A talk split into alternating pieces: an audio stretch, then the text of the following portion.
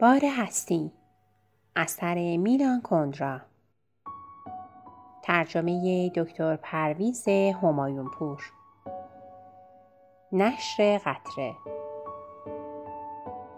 اجرا سعید سبا تهیه شده در کانال کتابخان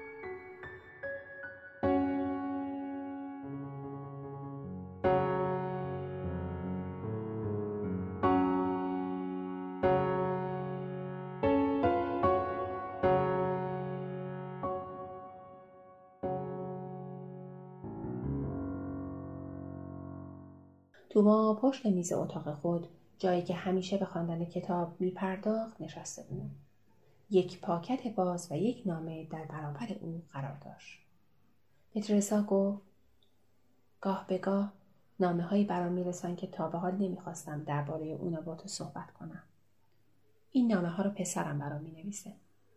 تا کنون هر کاری که می‌تونستم کردم تا زندگی من و او به یکدیگر ارتباطی نداشته باشه و حالا نگاه کن چگونه سرنوشت از من انتقام گرفته و اون چند ساله که از دانشگاه اخراج شده و در دهکده ای راننده ترکتور شده.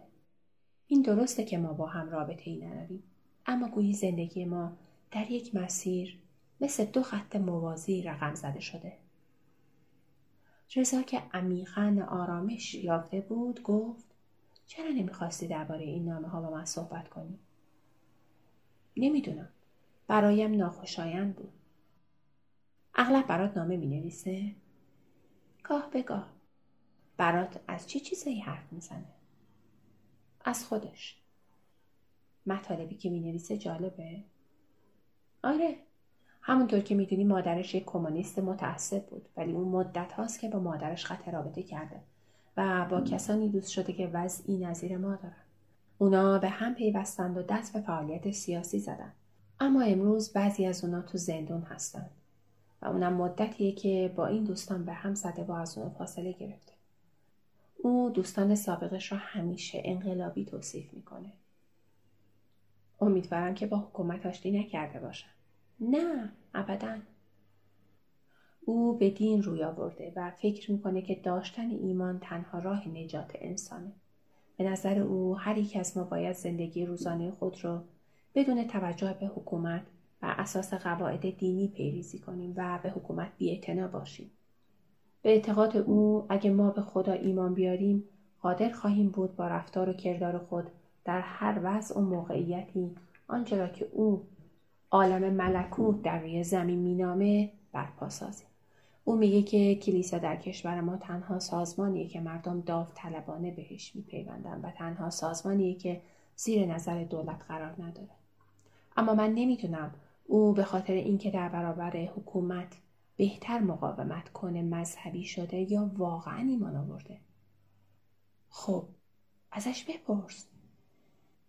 توما گفت من همیشه مؤمنین رو ستایش کردم. تا به حال فکر می‌کردم اونها برای ادراک آنچه بالاتر از حس و شعور بشری است از استعدادی فوقالعاده برخوردارن که من فاقد اون هستم.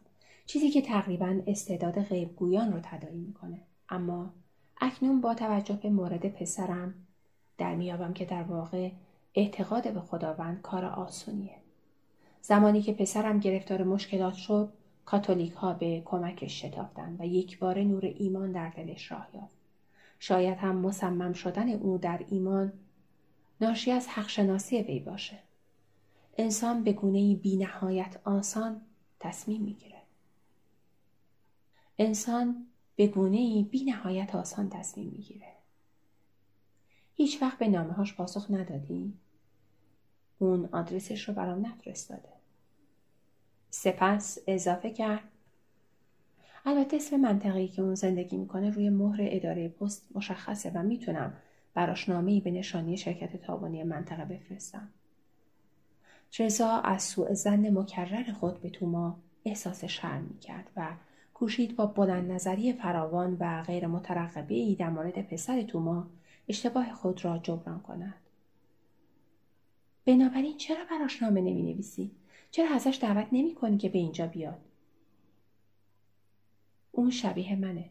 وقتی حرف می‌زنه لب فوقانیش عینا مانند لب من بالا میره و خیال می‌کنم دیدن اینکه دهان خود من از عالم ملکوت سخن بگه کمی بیش از حد عجیب باشه. ترزا به خنده افتاد. توما نیست با او خندید. ترزا گفت توما بچه نباش. موضوع تو و نخستین همسرت یه حکایت خیلی کهنه است. این موضوع چه ربطی به او داره؟ او در چه چیز با مامانش مشترکه؟ آیا باید به دلیل تصمیم لجوجانه تو در جوانی اونم همچنان مورد ظلم قرار بگیره؟ توما پاسخ داد. صادقانه بگم از تصور این ملاقات دچار حول و حراس میشم. مخصوصا به این دلیل است که میل دیدن اون رو ندارم. نمی‌دونم چرا اینقدر سرسخت و لجوج بودم. ما یک روز تصمیم می‌گیریم. حتی نمی‌دونیم چگونه این تصمیم رو گرفتیم و این تصمیم به خودی خود پابرجا میمونه و هر سال که میگذره تغییر دادن آن باز هم مشکل در میشه. اونو دعوت کن. بعد از ظهر وقتی ترزا از دامداری باز میگشت صداهایی از طرف جاده به گوشش رسید. با نزدیک شدن به جاده کامیون توما را آنجا دید. توما به جلو هم شده و یک چرخ کامیون را باز می‌کرد. گروه کوچکی در اطراف او ایستاده بودند که تماشا می‌کردند و منتظر بودند تا کار تعویض چرخ تمام شود. او بی حرکت ایستاد و نمی‌توانست نگاهش را برگرداند توما به نظر پیر می رسید. موهایش خاکستری بود. بی دست و پای او در تعویز چرخ کامیون به ناشیگری پزشکی که راننده کامیون شده باشد شباهتی نداشت بلکه مانند بی دست و پایی مردی بود که دیگر جوان نیست به یاد گفتگویی که اخیرا با رئیس شرکت تاوانی داشت افتاد او به تریزا گفته بود که وضع کامیون توما ناجور است. هرچند این موضوع را به صورت یک شوخی گفته بود و گله و شکایتی نداشت اما در هر حال نگران کننده بود. او گفت توما بدن انسان را بهتر از موتور ماشین می‌شناسه. پس از آن به طور محرمانه گفت چندین بار از مقامات اداری خواسته است تا اجازه دهند توما در این ناحیه به کار پزشکی مشغول شود. او دریافته بود که پلیس هرگز به توما اجازه چنین کاری را نخواهد داد توما خود را پشت تنه درختی پنهان کرد تا کسانی که در اطراف کامیون بودند او را نبینند اما چشم از توما بر نمی داشت. قلبش لبریز از ندامت و پشیمانی بود. به خاطر او توما زوریخ را ترک گفته و به پراگ بازگشته بود. بعد به خاطر او در پراگ نیز نمانده بود. حتی در اینجا هم به آثار او ادامه می‌داد. وقتی کارنین در حال مرگ بود با سوء زنهایی که در دل داشت او را عذاب داده بود.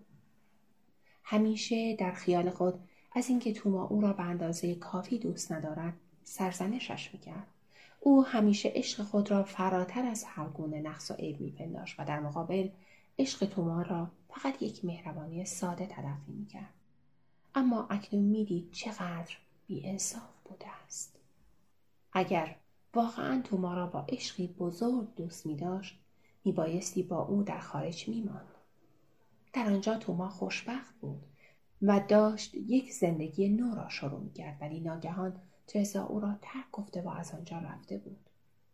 هرچند او خود را متقاعد کرد که به واسطه بلند نظری با او نمانده است زیرا که نمی‌خواست باری بر دوش او باشد اما این بلند نظری آیا جز حیلهای برای فرار نبوده است در واقع می‌دانست که توما مسلما باز میگردد و به او میپیوندد. با این حرکت او را به دنبال خود خوانده بود و مثل اجنه که دهاتی ها را به مرداب میکشانند و میگذرانند همانجا فرو روند و خفه شوند توما را بیش از پیش رو به زوال کشانده بود. او از یک لحظه که توما دستخوش تشنجات شکم درد بود استفاده کرد تا از او قول گرفت که بروند و در روستا زندگی کنند. چقدر حیله و مکر به کار برده بود. هر بار برای ارزیابی و اطمینان از عشق او توما را در بوته آزمایش محک زده بود و او را به دنبال خود به اینجا کشانده بود. حالا او را می‌دید که پیر و خسته شده است و با انگشتان نیمه ناقص خود دیگر هرگز نخواهد توانست چاقوی جراحی را به دست بگیرد. آنها به پایان راه رسیدند. از اینجا دیگر به کجا می توانند بروند هرگز پلیس نمی‌گذارد به خارج سفر کنند هرگز نمی‌توانند به پراگ بازگردند در آنجا کسی به آنها کاری نخواهد داد. رفتن به یک دهکده دیگر هم چه فایده ای دارد؟ خدای من برای اینکه ترزا از عشق او مطمئن شود میبایست تا اینجا کشانده شود؟ توما سرانجام موفق شد چرخ کامیون را جا بیاندازد پسر بچه ها روی رکاب پریدند و صدای موتور بلند شد. ترسا به خانه بازگشت. وان حمام را پر از آب کرد و در آب داغ دراز کشید. او با خود میاندیشید که در تمام مدتی که با توما بوده است از ضعف خیش علیه او سوء استفاده کرده است. همه ما می‌خواهیم در وجود قدرتمند یک خطاکار پیدا کنیم و در آدمیزاد ضعیف یک قربانی بیگناه را بجوییم. اما اکنون ترسا واقعیت را در میافت در مورد آنها خلاف آن درست بود. ترزا حتی در رویاهایش چون به تنها نقطه ضعف این مرد قوی پی برده بود درد و رنج خود را به نمایش میگذاشت تا توما را مجبور به عقب نشینی کند. همواره ضعف ترزا با حمله همراه بود و هر بار توما را به تسلیم ناگزیر میساخت این وضع تا لحظه ای ادامه یافت که توما دیگر قدرتی نداشت و در آغوش او مبدل به یک خرگوش شد. ترزا پیوسته به این رویا میاندیشید. از حمام خارج شد. می‌خواست لباسی زیبا بپوشد. می‌خواست برای خوشایند توما و برای اینکه او را خوشحال کند خود را به جذابترین شکل بیاراید. تازه آخرین دکمه لباس را بسته بود که ناگهان توما وارد خانه شد. رئیس شرکت تاوانی و یک جوان روستایی پریده رنگ دنبال او بودند. توما فریاد زد زود عرق یا مشروبی خیلی قوی. ترزا دوید و یک بطری عرق آورد. مشروب را در یک گیلاس خالی کرد و مرد جوان آن را لاجرعه سر کشید. همزمان آنچه را که اتفاق افتاده بود برایش شهر دادند. مرد جوان در حالی که مشغول کار بوده شانش در می رود. او از شدت درد فریاد می‌کشید و هیچ کس نمی‌دانست چه کار کند. سرانجام به دنبال توما فرستادم و او با یک حرکت بازویش را جا انداخته بود. مرد جوان دومین گیلاس را سر کشید و رو به توما کرد همسرت امروز چقدر زیبا شده. رئیس شرکت تاوانی قری احمق. ترزا خانم همیشه زیباست. می‌دونم که اون همیشه زیباست اما امروز لباس قشنگی هم پوشیده. هیچ وقت با این لباس شما را ندیده بودم. به دیدن کسی میرین؟ نه. این لباس را به خاطر توما پوشیدم. رئیس شرکت تاوانی لبخند زد. دکتر تو خیلی شانس داری. زنم هیچ وقت خودش رو به خاطر من اینطور آرایش نمی‌کنه. مرد جوان لبخند زنان به او گفت دلیلش اینه که همیشه با خوک خودت به گردش میری و نه با همسرت. توما انگار که یاد چیزی افتاده باشد پرسید مفیستو کجاست؟ دست کم به نظر رسید فکر می‌کند. یه ساعته که اونا ندیدم. رئیس شرکت تاوانی گفت لابد از دست من خسته شده. مرد جوان رو به ترزا کرد و گفت وقتی یه لباس قشنگ رو می‌بینم حوض می‌کنم با شما برقصم. دکتر اجازه میدی اون با من برقصه؟ ترزا پیشنهاد کرد همه بریم برای رقص. مرد جوان روستایی توما را نگریست. تا هم میای؟ توما پرسید کجا بریم؟ مرد جوان یک شهر کوچک آن حوالی را که دارای هتلی با بار و جایگاه رقص بود نام برد. مرد جوان با لحنی قاطع از رئیس شرکت تاوانی دعوت کرد که با آنها بیاید و پس از اینکه گیلاس سوم را سر کشید اضافه کرد اگر مفیستو سر حال نیست او را نیز همراه ببریم اینطوری دو خوک همراه خودمون خواهیم داشت دو که وارد بشن همه زنها از خوشحالی غش خواهند کرد و باز شروع خندیدن کرد. رئیس شرکت تاوانی شوخی او را نادیده گرفت. اگه مفیستی شما را ناراحت نکنه با شما میاد سپس همه سوار کامیون توما شدند توما فرمان را به دست گرفت. ترسا کنار او نشست و دو مرد دیگر در حالی که بطری نیمه خالی مشروب را در دست داشتند عقب کامیون جا گرفتند. تازه از دهکده خارج شده بودند که رئیس شرکت تاوانی یادش آمد که مفیستو را در خانه جا گذاشتند داد زد تا توما برگردد جوان روستایی گفت اهمیت نداره یه خوب کافیه رئیس شرکت تاوانی آرام شد. روز به تاریکی میگرایید و جاده به طور مارپیچ بالا می‌رفت. به شهر وارد شدند و در برابر هتل ایستادند. ترزا و توما هرگز به آنجا نرفته بودند. پلکانی به زیر زمین می‌رفت و در آنجا پیشخان یک جایگاه رقص و چند میز قرار داشت. مردی شهست ساله پیانو می‌زد و خانمی با همین سن و سال ویولون را به ارتعاش در میآورد. آنها آهنگ های چهل سال پیش را می و چهار یا پنج زوج هم می رخصیدن. مرد جوان نگاهی به سراسر سالن انداخت و گفت اینجا حتی یه نفر هم برای من پیدا نمیشه و بیدرنگ ترسا را به رقص دعوت. رئیس شرکت تاوانی با توما پشت میزی نشست و یک بطری شراب سفارش داد. توما اعتراض کرد. من رانندگی می‌کنم نباید مشروب بخورم. مگه چی میشه؟ امشب و اینجا میمونیم. من میرم دوتا اتاق می‌گیرم. وقتی ترزا و مرد جوان از رقص برگشتند رئیس شرکت تاوانی او را به رقص دعوت کرد پس از آن سرانجام با توما رقصید در حالی که میرقصیدند به توما گفت توما من باعث همه ناراحتیات تو زندگی بودم. به خاطر منه که کارت به اینجا کشیده شده. من هستم که تو را این همه پایین آوردم که از اون پایین تر امکان نداره. چرا پرت و پلا میگی؟ اول بگو ببینم معنی این همه پایین چیه. اگه تو زوریخ مونده بودی تو بیمارانت رو عمل می‌کردی. و تو عکس می‌گرفتی. نمی‌تونی مقایسه کنی. برای تو تو دنیا کار و حرفت از همه چیز مهمتر بود. در حالی که من هر کاری می‌تونم بکنم. برام اهمیتی نداره. من چیزی رو از دست ندادم. در صورتی که تو همه چیز رو از دست دادی. ترزا توجه نکرده که من خوشبخت هستم؟